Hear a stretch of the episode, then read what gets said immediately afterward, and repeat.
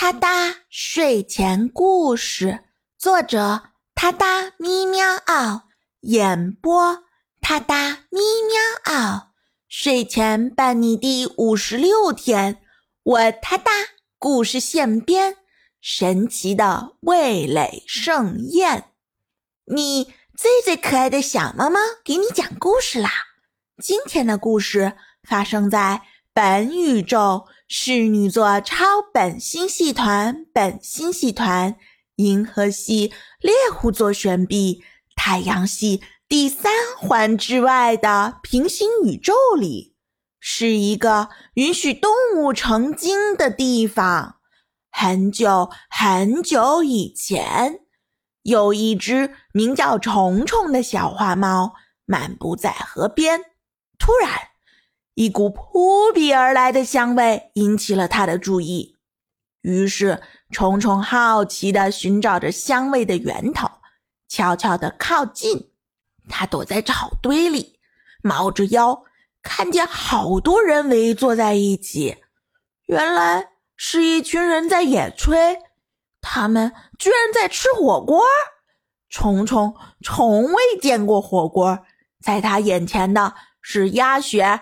毛肚、腰片、嫩牛肉、小羊排、饺子、山药、藕片、大鱿鱼、小郡肝、鳕鱼等等等等。原来这么多天南海北的食材，只需要一口朴实无华的铁锅，以及一块平平无奇的隔板儿，再来一包可以包罗万象的火锅底料。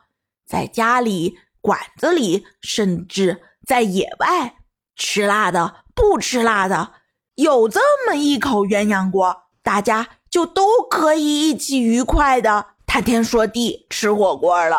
估计食材也没有想到，比如山药，做梦也没有想到，自己埋在土里这么久，被洗得干干净净的，去了皮。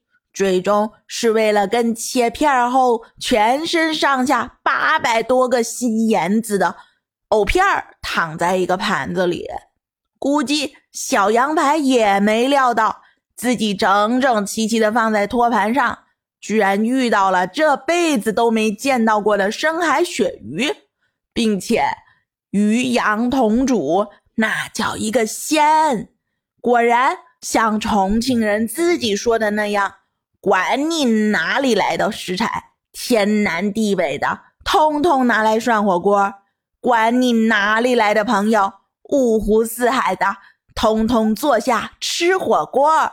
虫虫见识了火锅的魅力，这个火锅比他想象中的要神奇得多。